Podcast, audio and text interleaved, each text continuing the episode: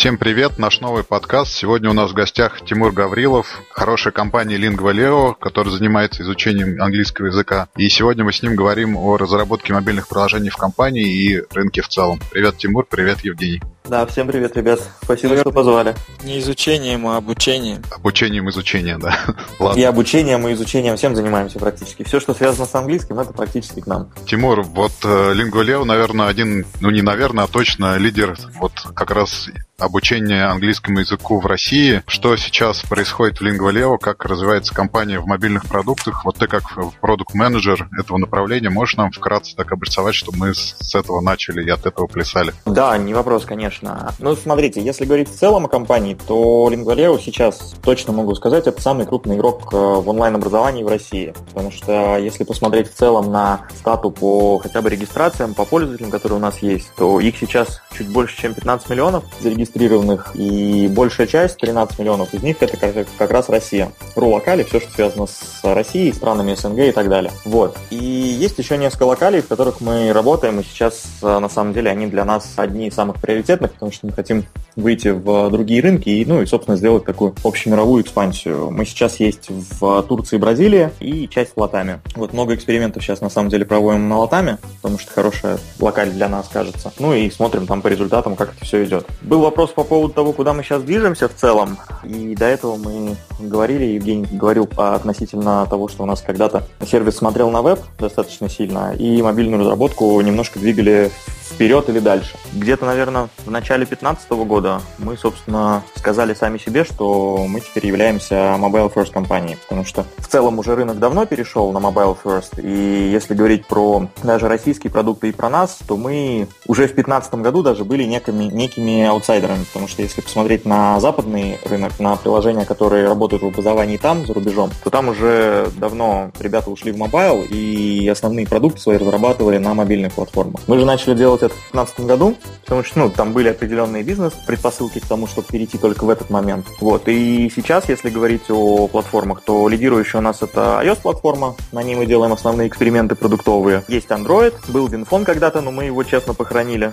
Точнее, как похоронили. Мы его пока поддерживаем, но не развиваем там каких-то новых вещей. По причинам, потому что доля проникновения WinPhone сейчас в России, да и в целом в мире очень низкая и маленькая. Вот. И как только мы проверим какие-то определенные продуктовые гипотезы на iOS, мы их, собственно, докатываем на остальные наши платформы. Там Android и веб. При этом от веба мы также не отказываемся, потому что в России все-таки еще в меру какой-то специфики вебового бума российского продукта еще пользуются популярностью. У нас достаточно много студентов на вебе. Вот, поэтому мы, для, мы о них не забываем, естественно, разрабатываем под них тоже, и там в ближайшее время у нас должны докатиться какие-то релизы мобильные, скоп, просто скопироваться на веб. Вот, это ситуация, как мы сейчас э, работаем и как мы сейчас развиваемся. А вот 13 миллионов э, в русской локале, 7 миллионов российских это какая-то грандиозная цифра. То есть, если взять население там 18-35, наверное, то вы покрываете 50% плюс-минус. Смотри, э, к РУ-локали мы относим все, что связано еще и со странами ближайшими СНГ. Это Украина, Казахстан, Беларусь и так далее. И если в купе на них посмотреть, то да, в целом 13 миллионов получается, из которых 7 миллионов это только Россия. Я говорю, что это как очень хорошая цифра. Как вы ее добились? Это органический рост? Какие средства получения uh-huh. пользователей у вас основные? Смотри, на самом деле все зависело от года к году, потому что в какой-то момент, ну, всем известно, что Lingua Leo проходил и тяжелые времена, когда у нас было достаточно много проектов, на которые мы набирали достаточно большое количество людей. Это еще было до меня, и там ввиду определенных и финансовых условий, и, кризисных в целом по стране, нам приходилось эти проекты сокращать. Вот, поэтому, естественно, и набор пользователей, acquisition, так скажем, он у нас был всегда разный. Если говорить про платный трафик, то, наверное, мы экспериментировали достаточно много с 12 по 14 год. Вот. А если говорить про органику, то ну, практически с конца 2014 года, с 2015 мы растем только органически. Вот. Естественно, мы пробовали достаточно большое количество разных каналов, включая там и разные сетки, и всякие публикации, статьи. Но если говорить сейчас, то основное, на что мы делаем упор, это все-таки какая-то пиар-активность и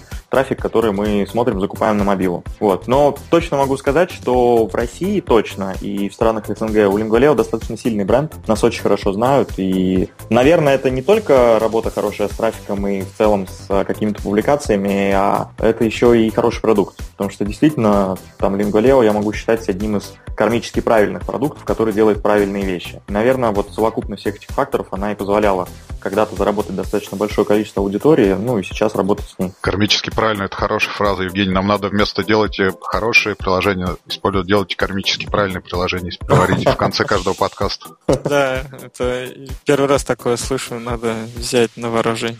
Не, ну а что, помогаем людям, все классно, нам это когда-то в конечном итоге вернется. Хорошо, а как вот у вас распределение доходов по платформам идет? Ты говоришь, что iOS у вас основной, и с нее накатывается а обновление на веб и Android. А дает ли вам iOS больше всего денег? Давай расскажу. Я, к сожалению, не могу раскрывать конкретные данные, потому что, понятно, мы инвестиционная компания, но могу сказать следующее, что до там, начала 2015 года, даже, наверное, до середины 2015 года, основным продуктом, основной платформой, которая давала больше всего денег, была веб-платформа, ну, по понятным причинам, потому что мы весь продукт развивали в основном там, а на разработку iOS мы перешли только в 2015 году, в мае. Насколько я помню, у меня как раз появились разработчики первые, которых мы наняли, и мы, собственно, начали пилить продуктовые релизы. Если говорить сейчас в целом по долям, то пока еще веб приносит чуть больше денег, чем а, мобильные продукты в целом. А дальше идет iOS, и потом идет Android. Но если говорить а, не про деньги, а про пользователей, то больше 60% нашего MAU это уже все, что связано с мобилой. То есть, ну, MAU на мобиле в целом больше, чем на вебе. На самом деле, больше всего интересно узнать, конечно, про mobile, чем uh-huh. про веб. Но ну, вот было сказано, что сейчас на вебе по-прежнему больше пользователей, чем, чем на мобайле. Не пользователей, а, доходов. А, доходов. А, по, да. а по пользователям? По пользователям нет. По пользователям мобила уже давно обогнала веб. Еще в 2015 году это как раз таки была одна из предпосылок, почему мы переходили в целом и на концепцию Mobile First. Сейчас э, вся мобила занимает порядка 60-65% MAU всего нашего. Вот, у веба там где-то 35%, где-то так. В, в этом случае, на самом деле, вот не хочется узнать про веб. Есть какие-то дальнейшие планы по развитию? То есть, на, насколько э, эта платформа будет еще актуальной в ближайшие 2-3 года? Расскажу так. А, есть предпосылки там рынка всецелом, в который там мы смотрим, и понимание личное есть в целом, как это будет развиваться. И есть, естественно, все то, что относится к Lingvaleo. А, начну со второго. Если говорить про Lingvaleo, то, естественно, мы никогда не сможем отказаться от веба, потому что Россия такой достаточно специфический рынок, и в России был серьезный вебовый бум когда-то в 90-х. Потому что ну, у всех были компьютеры, и денег было достаточно для того, чтобы покупать себе большие десктопы. Если же посмотреть там в другие рынки, например, в ту же самую Бразилию или там страны Латинской Америки, там веб как такового нет практически, потому что денег у населения нет на то, чтобы покупать себе такие большие, огромные и дорогостоящие девайсы. Поэтому там сразу появились дешевые мобильники с выходом в интернет. Вот, и в связи с этим, так как у нас достаточно большое количество пользователей, там 35% МАУ, на вебе занимается, и они достаточно активно это делают, мы ну, не можем просто отказаться от веба, поэтому мы его всегда будем поддерживать. Вот, это что касается поддержки и там дальнейшего развития. Что касается будущего, то мы пока придерживаемся такой стратегии. Мы на данный момент проверяем достаточно большое количество продуктовых гипотез, именно то, как правильно методологически учить языку в той или иной стране, в тех или, иных условиях. И, как и все, собственно, прогрессивные ребята, выбрали для себя одну единственную платформу, на которой нам проще всего по ресурсам разрабатывать, а быстрее всего, ну и, собственно, с которой мы получаем грубо говоря, больше всего арпу в целом на человека. Вот. И это, это iOS-платформа, поэтому план такой. Выкатываем что-то новое, проверяем. Если новые вещи, продуктовые фичи, там, неважно, тренировки, разделы, еще что-то. Если это заходит, и мы понимаем, что мы попали и угадали, там, а в целом мы это делаем в 80% случаев, то данную фичу мы в какой-то момент будем докатывать на веб, чтобы наши пользователи российские, которые видели, что у нас iOS развивается достаточно хорошо, они тоже могли попользоваться там те же самыми тренировками, которые мы выкатываем. Там последний релиз, например, у нас на iOS был это навык чтения, мы полностью его закрыли, оцифровали, скажем так. В ближайшее время, ну, в перспективе там, наверное, полугода, мы планируем раскатить эти тренировки на Android и на веб. Ну, потому что пользователи наши просят, и было бы достаточно жестоко их обижать и не давать им те же самые возможности, что и пользователям iOS. Вот, это в целом, что касается планов на веб, как мы его сейчас держим и как будем развивать. Если же говорить о тенденции общемировой, я думаю, что, ну, понятно, мобильники, наверное, выиграют свое заберут, но в целом я думаю, что останутся достаточно большое количество ниш и каких-то сервисов, в том числе образовательных, э, в которых веб все-таки будет необходим и нужен. Там для таких же локалей и стран, в которых веб развит, ну и в целом есть некоторые вещи, которые приятнее, скажем так, и удобнее делать с э, десктопного компьютера, чем нежели там с мобильника. Например, смотреть те же самые какие-то видеосериалы с какой-нибудь развитой инфраструктурой. Типа выписывать оттуда слова, попереводить, ну еще что-то. То есть такие вещи точно останутся, и я думаю, веб все-таки никогда не умрет и будет занимать какую-то определенную нишу. Понятно. А вот это раскатывание фич, э, про которое ты говоришь, э, нет опасения, что поведение пользователя на iOS и поведение пользователя на вебе, например, оно будет отличаться, и то, что хорошо зашло на одной платформе, может совсем не зайти на другой? А, да, есть, конечно, но в этом случае на то мы, собственно, и продукты. А, у нас основная задача, когда мы катим какие-то вещи, мы, естественно, катим их под определенную платформу. Если говорить про контекст докатить там на веб, а, я имею в виду построить некие рельсы технологические, которые бы позволили данные тренировки просто перекопировать. Ну, а уже каким образом они будут там выглядеть с точки зрения user experience и интерфейса какого-то, это, естественно, все дело будет проверяться, прототипироваться и проверяться на живых людях. Но в целом, если говорить про образовательные вещи, а, мы для себя уже достаточно давно проверили эту гипотезу и подтвердили, что практически все образовательные релизы, которые мы делаем, они работают одинаково хорошо практически на всех платформах. А, Единственное, okay. с определенным отличием а, в в там, тех же самых интерфейсах и дизайнах. Понятно, что у Android есть тот же самый там Material Design, который они периодически обновляют. У iOS есть свои гайды, свое нативное поведение. Ну и, собственно, если говорить про веб, то там совсем другие вещи. Но в целом, а, то, что мы делаем в образовательном плане, оно работает для всех платформ.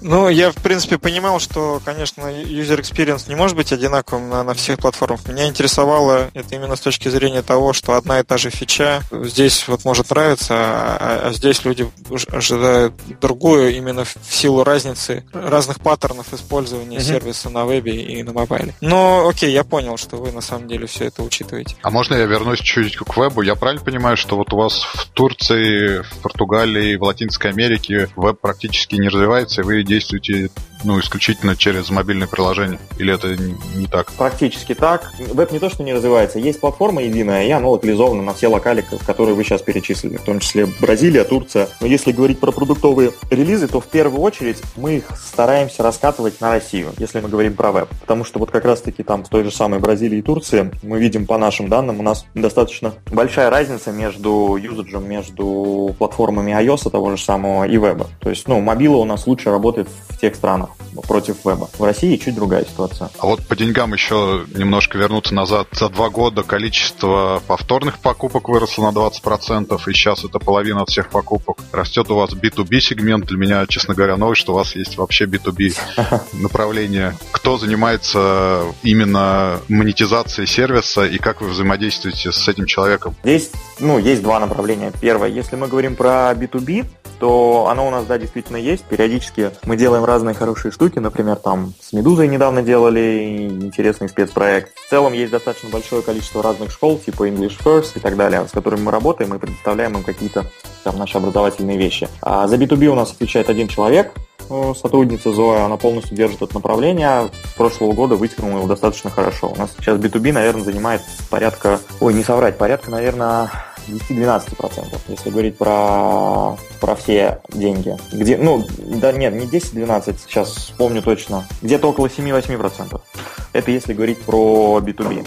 А если говорить про остальную монетизацию, то продукты являются, собственно, менеджерами по монетизации, которые работают на там, мобиле, потому что мы, когда делаем тренировки какие-то или новые продуктовые фичи, мы сразу закладываем в них где-то платность, где-то там, состояние подписки и так далее. Вот. А если говорить про веб и в целом про монетизацию, то у нас есть один человек, Вова Витковский, который делает всякие разные акции, потому что, ну, понятно, у нас образование, у нас есть достаточно небольшое количество времен года, когда мы можем заработать денег. Потому что, ну, это либо сезонность, когда люди там в сентябре начинают ходить в школу, либо это там второй самый пиковый момент для нас, это Новый год. Потому что люди заканчивают год и дают себе там несколько обещаний. У нас даже, даже шутка есть. Что хотят люди в Новый год больше всего? Они хотят двух вещей. Они хотят похудеть и выучить английский. Поэтому, собственно, вот в эти периоды акций мы делаем всякие разные интересные механики и зарабатываем с них ну, достаточно большое количество денег. Ну, в рамках всего нашего продукта. А, а если не про деньги, вот такой вопрос. У вас как рассказ складывается очень ладно про то, как вы все разрабатываете и вообще все современные технологии используете. А где же подвох, да?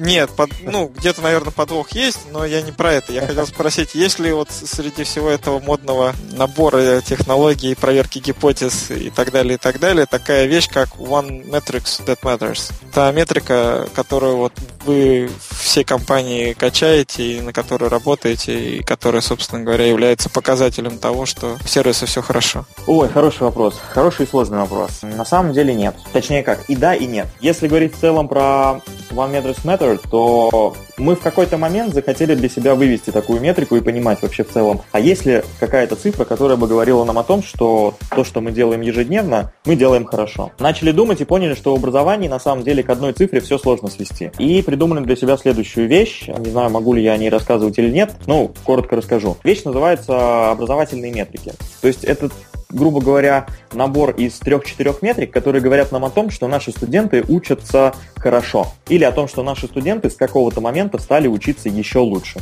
Для этого достаточно просто посмотреть в целом на весь продукт и, по, и понять, что из всего нашего продукта мы хотим максимально дать нашим студентам. И для нас достаточно просто, это тот контент, который мы в них закладываем. А дальше мы начинаем на этот контент смотреть с разных сторон. Типа, а как много его потребляют? А в какое время его потребляют? А как часто его потребляют? И таким образом мы для себя вывели, не скажу какие, но 3-4 метрики, которые нам позволяют покогортно смотреть на наших пользователей, на наших студентов и наблюдать, каким образом они перетекают из одной когорты учащихся в другую. То есть самая, наверное, простая аналогия с успеваемостью в классе школе, в университетах всегда было так, всегда учителя смотрели на успеваемость относительно того, какие оценки получают студенты. Но единственная mm-hmm. проблема современного школьного и университетского образования заключается в том, что учителя смотрят достаточно однобоко, но только на одну метрику. Оценка, которую получает человек, студент, школьник и так далее. Но они зачастую не смотрят в то, что данные оценки не всегда отображают именно уровень знания. Уровень или качество знания, которое студент или школьник потребил. Вот. Мы для себя нашли несколько ответов, которые сейчас тестируем, естественно, потому что, ну, если бы это была там панацея, наверное, мы бы уже на весь рынок сказали, что мы самые крутые. Мы, конечно, самые крутые, но пока не настолько. Поэтому такая метрика есть, но она там, грубо говоря, составная. Это если говорить про то в целом, как мы смотрим на наш сервис. Если же по остальным метрикам, то, ну, наверное, здесь любой достаточно стандартный набор в виде разных разнообразных ретеншенов, а, в виде конверсий в платящих, которые мы с вами там сравниваем порелизно между новичками ну, и да, В этих метриках я не сомневался. Мне вот интересно было узнать, если вот одна та самая, которую вы э, возвели как бы в ранг культовый. В абсолют.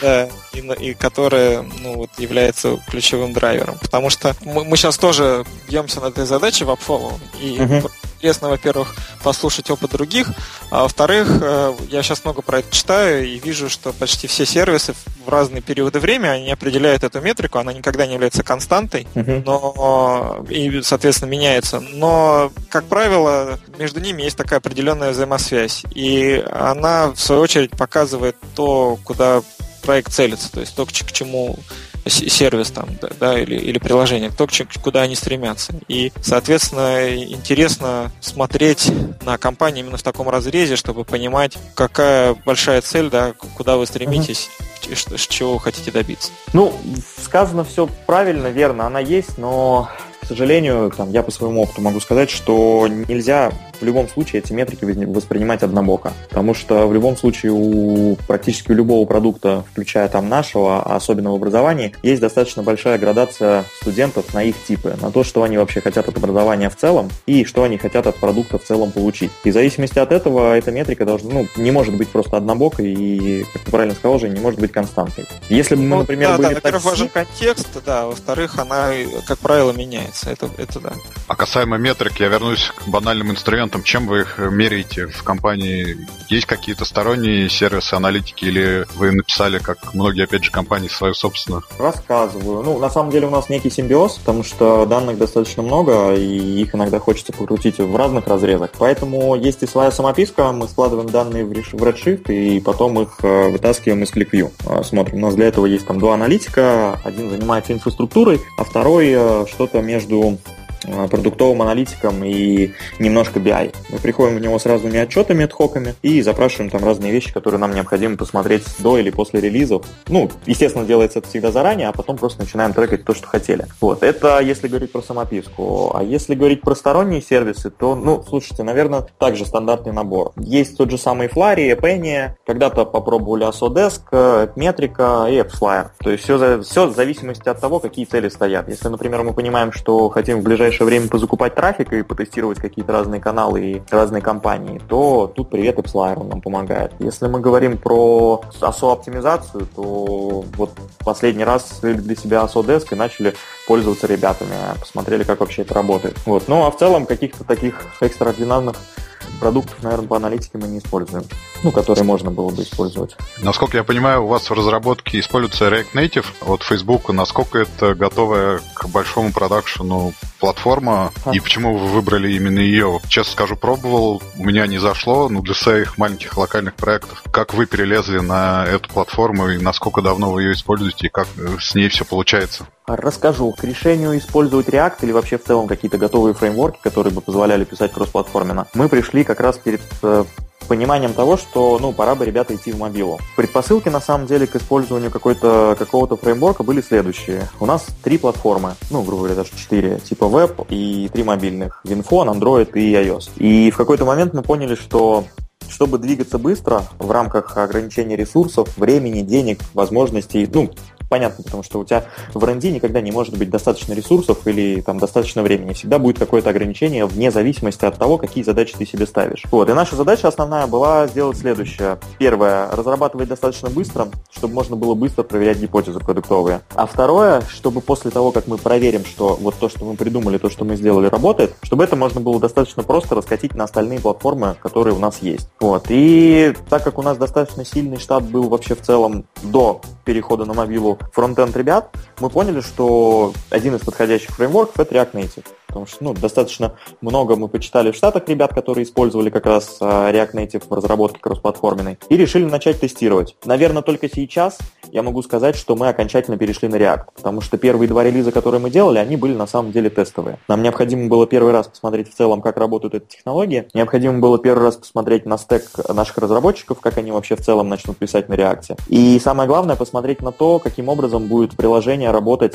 в связке мостов между Objective Objective и React. Потому что у нас сейчас, если посмотреть на наше приложение, то, наверное, 50-50. Половина сейчас работает на нативном коде, а половина пользует React. Если в целом фидбэк. Первый релиз был, было делать достаточно тяжело. Мы при этом проиграли по срокам, потому что там оценивали, естественно, в какие-то определенные сроки, но из-за того, что использовали аж 4 новых технологии, мы там и микросервисы новые написали, и React в целом, и плюс команда новая, мы промахнулись почти на 3 недели, на 3-4 даже недели. Вот, поняли для себя какие-то огрехи, ну и в целом второй релиз, вот чтение, как раз сделали полностью на реакте. В целом могу сказать, что хорошо, есть, конечно, сопутствующие проблемы, которые мы до сих пор копаем. Например, э, мы там видим иногда, что React не позволяет делать э, классные, интересные анимации нативно. То есть поэтому мы для этого привлекаем там нашего iOS-разработчика. То есть он пишет какие-то либо для того, чтобы сделать анимацию, и их просто отдает потом ребятам на реакции. Вот. Но в целом, если посмотреть между там трех фильтров, а, скорость разработки, дороговизна разработки и что мы в итоге получаем по результату, то React достаточно хорошо подходит именно нам. Я не могу сказать, что React это некая панацея и там пилюля от всех болезней для всех компаний, но если вы кроссплатформенные, у вас достаточно много легаси, там за 6 лет накопилось, и у вас там 3-4 платформы, то в принципе в, ре... в сторону React Native можно посмотреть. Вот. Поэтому, наверное, сейчас, да, уже окончательно можно сказать, что мы пилим на React, и, и мы пока довольны. А какой у вас вообще стек технологий? Что вы используете для постановки задач, трекинга? Если говорить про инфраструктуру, то все задачи мы ставим в Jira, ну, все, естественно, там, девелоперские задачи мы ставим в Jira. Если говорить про там, коммуникацию, то мы используем Slack, вся компания общается в нем. Ну, у нас две, два канала, почта и Slack. Slack — это быстро узнать, до кого-то дописаться, что-то понять и так далее. А почта — это уже такие вещи достаточно сильно корпоративные. Типа, вот есть письмо, там 24 часа точно должен ответить. Вот. Ну, а в целом мы всегда сидим рядом и можем достаточно быстро пообщаться друг с другом. Большая команда? Всего нас порядка по-моему, 50, если говорить про в целом про команду. Да, но из них в московском офисе нас не так много человек сидит, порядка 30. Вот, из них, естественно, там в офисе это разработка, маркетинг, коммуникация и администрация, а все остальное это удаленщики, наши ребята, которые нам очень хорошо помогают в виде там саппорта того же самого, там пиар-часть у нас тоже на, на удаленке. Ну, в целом, да, мы небольшие и наверное, это и позволяет нам быстро сейчас двигаться, потому что нет каких-то больших бюрократических задач, которые где-то там пропадают в э, купе документов и так далее. Наверное, понятие мы небольшие, да, но 50 человек. 50 человек мне кажется вообще маленькой командой на никаком виде. Блин, ну если хочешь... Даже, даже 30 весь... человек, мне кажется, это прилично. Да ладно, 10 уже хорошо. Зависит от целей. Мы же поставим себе цель стать номер один в мире по изучению английского языка, поэтому пока 50 человек это такая достаточно небольшая команда. А кто у вас главные конкуренты, раз уж дело зашло про мир? Да, наверное, как же сейчас вот так политически правильно ответить на этот вопрос? Ну, а, понятно, что их нету, но так, ну, как бы... Тут, две, тут два, на самом деле... Для галочки кто Два ответа, да. Если говорить про первый в целом, то я не считаю, что у нас в целом есть конкуренты. Объясню почему. Потому что, ну, каждый продукт включая нас, включая там разных ребят, которые в целом есть на мировой арене, они все э, работают на разную аудиторию. И если говорить про ту аудиторию, на которую работаем мы, то с ней больше никто не работает. Поэтому мы считаем, что в принципе и в целом у нас конкурентов нет. Потому что, например, ну, есть Duolingo, да, достаточно известные, да. хорошие ребята, технологичные, в тренде, там недавно сделали двух ботов на две локали, что прикольно. Ну, потому что имеют возможность проверять реально самые быстрые, там, горящие тренды и гипотезы. Но если в целом посмотреть на то, какой у них есть продукт, то он у них достаточно конечный, и если говорить про английский конкретно, они обучают студентов максимум до уровня типа intermediate, upper intermediate. А после этого студенты возникают вопрос, типа, окей, а что дальше? Там, а мне-то нужен английский типа уровня advanced, потому что я собираюсь там эмигрировать, или я собираюсь поменять э, работу, или я собираюсь сдать там TOEFL и так далее. И вот в этот момент, как раз когда у студентов возникают эти вопросы, они находят Lingvaleo, потому что как раз мы позволяем сделать, мы как раз позволяем студентам обучиться до этого необходимого их уровня. И Duolingo здесь нам, собственно, в большей мере помогает, потому что ту часть студентов масс-маркета, которые типа beginner to upper intermediate, они как раз их обучают, а дальше, собственно, эти ребята идут к нам. Вот. Если говорить в целом, то, ну да, Duolingo, наверное, это единственный, кого мы выделяли как, как одних из основных ребят. Если говорить про Россию, например, то, ну, опять же, тоже, я бы не сказал, что есть достаточно большое количество конкурентов. Есть Skyeng ребята, которые себя хорошо чувствуют, с которыми мы там постоянно делаем какие-то партнерки. При этом, если посмотреть в целом на рынок российский, то, ну, давайте так, не буду никого обижать, но как только ты качаешь любое приложение, которое делают любые ребята, там, например, Words, EasyTen и так далее, то это все наша одна тренировка, Brainstorm, которую мы сделали там несколько лет назад. Просто ее в, разном, в разной форме, грубо говоря, копируют, переделывают. И, ну, для меня это радость, потому что, ну, мы сделали что-то, что позволяет другим командам как-то и зарабатывать, и пользователей, и дарить всецело пользователям какую-то пользу. Вот, поэтому с конкурентами, наверное, ну, сложный вопрос. А вот я все-таки попробую немножко обострить. Эм, Давай. Тут э, вот Финляндия, из которой я вещаю, uh-huh. по-моему, на позапрошлой неделе было много анонсов, посвященных э, такому проекту, который называется Word Dive. Это сервис по изучению языков, который получил тут какие-то инвестиции и сейчас из локального собирается становиться международным. Вот я не знаю, слышали вы про него или нет, но если не слышали, то как-то вы мониторите новичков, не мониторите, то есть есть какой-то процесс того, чтобы у вас, если сейчас конкурентов особо нету, чтобы не, не, не проглядеть тогда, когда они появятся? Тут тоже двоякая история, и процесс делится на две части. Первое – это мониторинг постоянно того, что появляется в рынке. Это, естественно, мы делаем.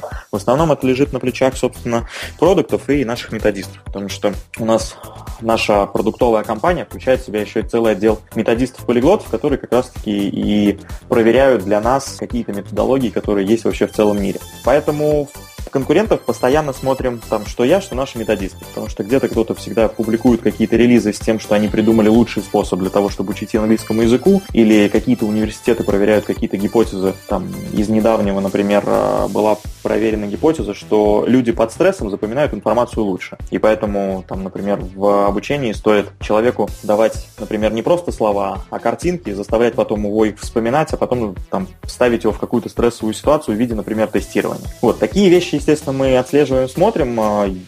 Я не могу сказать, что у нас развернут там целый штаб по отслеживанию мониторингу, но в целом там самые крупные большие релизы мы наблюдаем и о них знаем. Вот, это первая часть. Есть вторая часть, которая говорит о том, куда в целом движемся мы. Потому что можно всегда и постоянно смотреть на то, что делают там конкуренты, и пытаться, например, что-то скопировать, переделать, посмотреть. Но все же мы стараемся идти по тому родмэпу, по той колее, которую мы для себя построили, которую мы проверяли достаточно много. Потому что мы делали большое количество каздевов, там я проинтервьюировал, наверное, ну, человек 200 точно. Вот. И если на все это посмотреть, мы из всего этого вывели там для себя тот план развития, к которому мы хотим прийти. И когда появляется кто-то новый с какими-то вещами, мы смотрим а, не то что скептически, но мы смотрим через призму тех знаний, которые мы уже сейчас знаем о наших пользователях и о пользователях масс-маркета, для которых мы хотим что-то сделать. Поэтому, ну, не всегда мы будем кидаться в а, сторону того, что сделали какие-то конкуренты. Это, например, а, сравнение с теми же Duolingo, когда они сделали бота. Потому что, с одной стороны, тоже руки чесались, типа, ну а что бы не сделать сейчас взять бот или там для Телеграма, для Кика, для Фейсбука, чтобы вот он раз и начал обучать языкам. Но с другой стороны, когда ты смотришь и взвешиваешь остальные там продуктовые цели, которые стоят перед компанией, ты понимаешь, что, ну, наверное, бот это классно, прикольно, можно захакатонить, но в целом там roadmap говорит о том, что нужно делать какие-то другие. Вот, поэтому процесс такой. А, понятно. Ну а про WordDive слышали или нет? Нет, вот открыл, сейчас смотрю. Ну, спасибо, что сегодня смотреть. У меня вечная проблема с э, э, сервисами, э, которые предлагают изучение языков. Э, она связана с тем, что все как, ну, понятным образом, в основном предлагают английский, угу. и практически никто, например, не предлагает финский. Что тоже, в общем-то, понятно, и есть совсем небольшая категория сервисов, где есть хоть в каком-то виде изучения финского языка, поэтому я вот...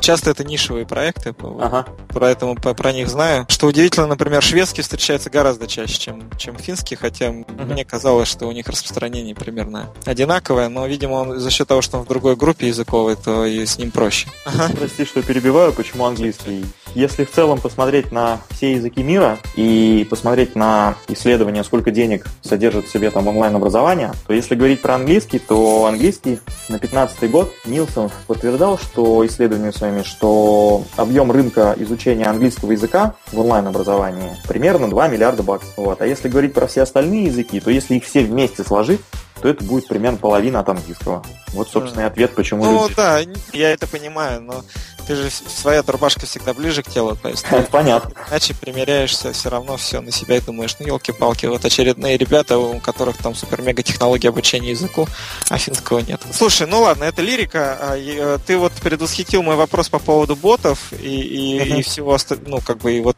так современных э, способов изучения языка. И сказал, что вы пока в эту тему не собираетесь э, двигаться, потому что есть более приоритетные задачи. Но, тем не менее, может быть, вы хоть и не собираетесь, но каким-то взглядом на то, что из себя бот представляет, боты mm-hmm. представляют вот в изучении языков, можешь поделиться? То есть вот как идея она там нравится, не нравится? Может быть, все-таки да, вы планируете, например, в 2017 году, как коротко? Давай расскажу. Смотри, как вообще в целом я и мы там в Lingvaleo относятся к ботам. На самом деле для нас это не что-то типа It's the New Black, а на самом деле для нас это просто появление нового интерфейса и новой возможности коммуницировать с пользователями. И если говорить в целом про ботов и то, как мы на них смотрим, мы смотрим на них как просто новый способ э, для того, чтобы заработать новых пользователей. Почему это произошло? Исторически сложилось так, что было там достаточно небольшое количество сторов распространенных. Э, не берем китайские, а берем там только, например, Apple и Google Play. Вот в итоге App Store и Google Play. Что делает Facebook, когда делает ботов? По сути, он добавил третий стор потому что теперь ты можешь запилить какого-то любого простого бота, который будет отвечать там на 3-4 вопроса или делать какое-нибудь тестирование на английском для, для, на знание английского или там на уровень английского, а после кидать тебя в ссылкой в любой стор, в зависимости от того, какое у тебя устройство, там а, iPhone или, или Android. Таким образом, для нас бот это просто новый интерфейс, который позволит нам в какой-то момент зарабатывать достаточно большое количество пользователей. Естественно, сейчас это гипотеза, потому что в целом рынок появился не так давно и не так много продуктов есть, которые которые бы подтвердили собой существованием, что боты это там новая эра и всем стоит переходить туда. Поэтому мы достаточно осторожно в эту сторону смотрим и понимаем, что если мы его и будем делать, а мы хотим очень сделать, просто поэкспериментировать, скорее всего это будет некий бот, который будет уточнять твой уровень английского путем интерактивного теста. Может быть, закинем туда пару-тройку наших интересных тренировок, а в конечном итоге это будет просто вести на скачивание основного приложения. Потому что, ну, честно, мое личное мнение, я не верю, что боты в целом могут заменить основные приложения приложения, которые существуют сейчас. То есть какую-то часть коммуникации бот может забрать на себя, там для e-commerce очень это хорошо, например, делать постоянные заказы в том же самом утконосе, который ты делаешь каждую, ну, каждую там неделю, или заказывать клин тот же самый через бота, в принципе, возможно, потому что ты делаешь это практически каждую две недели, или там это будет настраиваемый график, но если говорить про образование в целом, то мне сложно представить бота, который бы достаточно развернуто и хорошо учил какой-то там сфере знаний, не знаю, будь то английский, будь то еще что-то. Потому что все-таки образование это не там игры еще что-то, то есть там есть достаточно большое количество нюансов. Вот. Поэтому к боту мы относимся пока осторожно, но точно будем пробовать. А вот у Duolingo же бот, он учит э, разговорному языку, то есть общаться, чего вот с моей точки зрения особо не было в Lingualeo. Угу. А, то есть это новая такая парадигма обучения как раз. Вы не относитесь к ней именно так, таким образом? Как бы новый подход к обучению языкам, а не просто какая-то сервисная функция? На самом деле нет. Мы проверяли и разговаривали с студентами и тестировали в целом там, на каких-то мини-прототипах. Было как раз вот там несколько месяцев назад. В целом, то, что сделали Duolingo по разговорной части, задача простая. Они тебе скидывают какое-то слово, которое тебе необходимо начитать на телефон. Дальше они сравнивают относительно там а, того, как ты правильно произнес, с правильной интонацией, с правильной скоростью. Поэтому, ну, в целом, бот максимум, что может сделать, он может снять барьер перед студентом относительно того, что некоторые не могут просто разговаривать с другими людьми, потому что они стесняются, там, например, своего языка и так далее. Но если говорить в целом про самого бота, то то же самое можно сделать и в приложении. Поэтому, как бы опять же, бот это просто новый интерфейс, через который пользователь будет общаться с твоим продуктом. И не факт, что это будет один единственный интерфейс, который в итоге останется и выиграет. Я вот про бота говорю, которые там имитируют э, там что-то повара, водителя такси, учителя, с которым да, можно... Да, да, да, да. Это, это он да. просто разговорный, ему надо надиктовывать, а разве ему там не текстом вводить какие-то свои слова?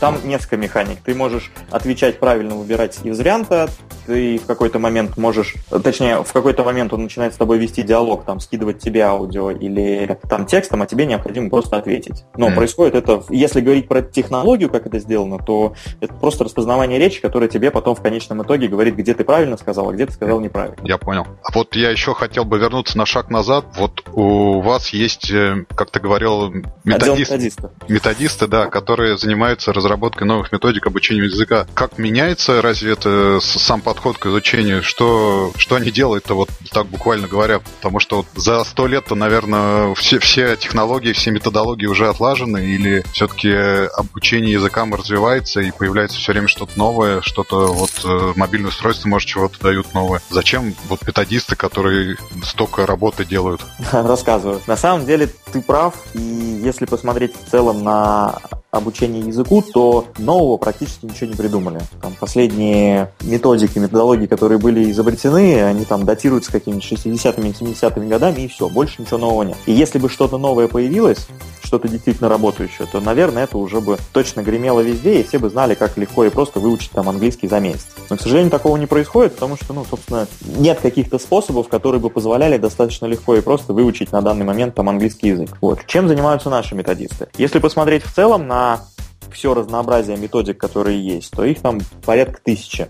Есть, естественно, какие-то, которые являются основными, типа 10 тысяч предложений, либо инструмент запоминания по кривой Эбигауза и так далее. Но в целом их достаточно много, и задача наших методистов сводилась к тому, чтобы проверить все из них, которые есть. То есть собрать, прочитать исследования, посмотреть, как проверялись исследования, были ли они правильно сделаны, там, включая проверочную группу, контрольную, как проводились вообще тесты, чтобы понять, а что вообще в целом в мире есть. И исходя из этих данных, ну, мы, собственно, начали вычленять какие-то вещи, которые подходили бы нам. Если говорить в целом про рынок, то пока он работает таким образом, что есть пара-тройка самых работающих, ну, например, там те же самые 10 тысяч предложений, на которых Duolingo работает, у нас частично они использовались, там, кривая Бигауза. А, это все офлайновые методики, которые там себя хорошо зарекомендовали, потому что просто других лучших не было. И задача пока там большинства онлайн-сервисов сводилась к тому, чтобы взять все хорошо работающее в офлайне и перенести это в онлайн и в мобильную среду, чтобы пользователям было всегда удобно, чтобы вы всегда могли их достать, и они всегда могли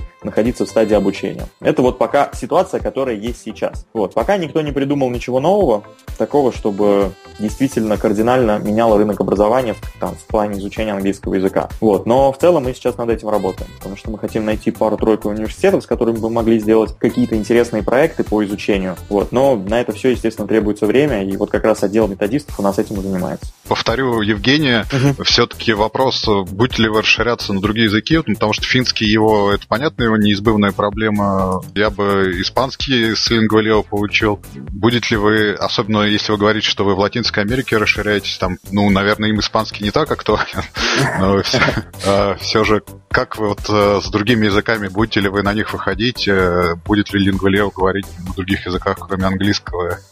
Заговорит ли Лев на каких других языках, да. кроме английского? Хороший вопрос. А, нет однозначного ответа, будем или нет. Есть ситуация следующая. У нас в целом сейчас продуктовая разработка определена как докатить некий delivery point один там до наших пользователей, которые сейчас существуют. Этот delivery point включает в себя там череду релизов, которые бы закрывали там ряд каких-то потребностей. Если говорить э, про текущую там версию, то мы сфокусированы сейчас на навыках. Потому что мы для себя поняли в какой-то момент, что студенты, большая часть из них, воспринимают английский язык и понимают, что он делится на определенные навыки. Лексику, грамматику, там, чтение, говорение, письмо и аудирование. И наша основная сейчас задача – дать простые понятные инструменты образовательные на каждый из навыков. Вот это, скажем так, некий delivery point первый, который мы хотим закрыть для себя, ну, грубо говоря, вот в этом году. Там за 17 год, до конца 17 года точно хотим его сделать. Естественно, там есть плюс-минус километр разные другие релизы, которые там просто про метрики, про ретеншн, retention, про монетизацию. Но в целом продуктовый план пока такой. Вот, как только мы его сделаем, для нас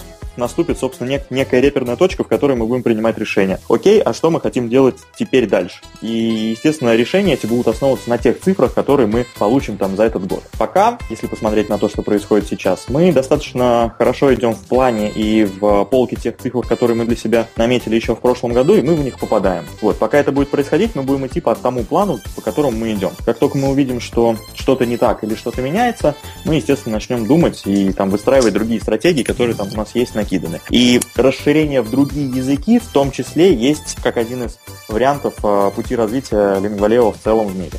Вот, а просто ты... я пока не могу сказать, когда это произойдет. А вот ты говоришь все время мы, э, кто все-таки принимает конечные решения о постановке целей, там, о новых фичах, о, о расширении в новые языки, кто главный, кто главное действующее лицо в Lingvaleo, кому за это можно говорить спасибо или наоборот?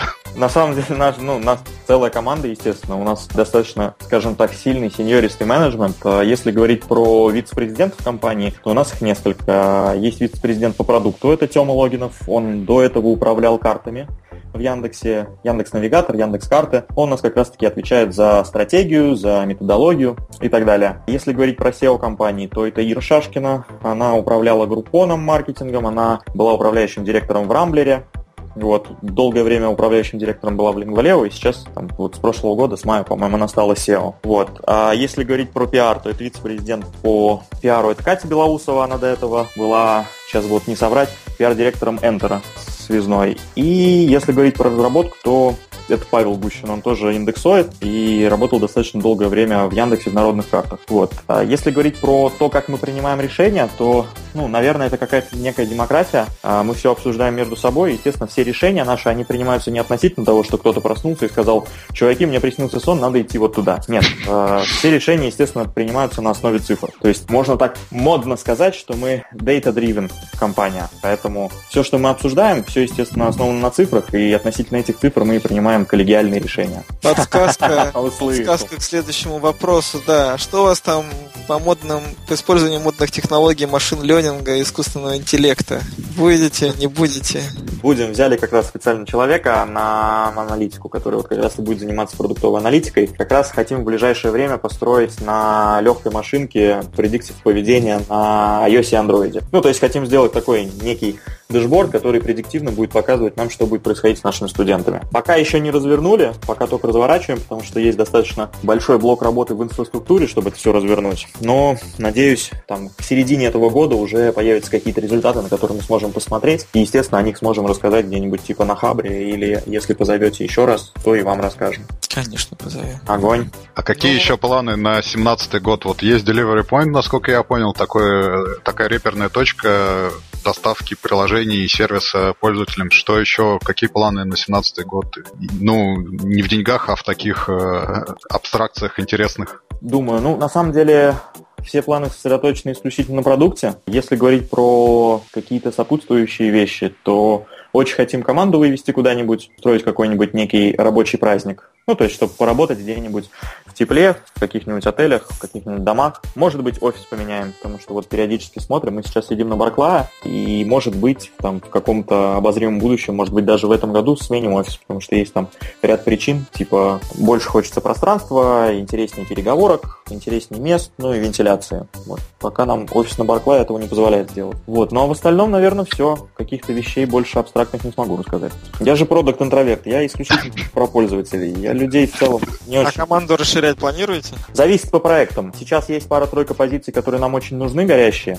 Там, например, тестировщики нам очень нужны, нам нужны несколько разработчиков, аналитика мы ищем, такого играющего, при этом у него будут достаточно разные роли в зависимости от того, откуда он рос в этого аналитика. Вот. Ну а после будем смотреть. Мы пока придерживаемся такого развития. Как только мы понимаем, что нам не хватает уже человека, чтобы закрывать какой-то какой конкретный блок, мы начинаем его искать. Вот. Ну, а для того, чтобы туда прийти, нам, ну, естественно, нужно посмотреть на цифры и все это потрогать.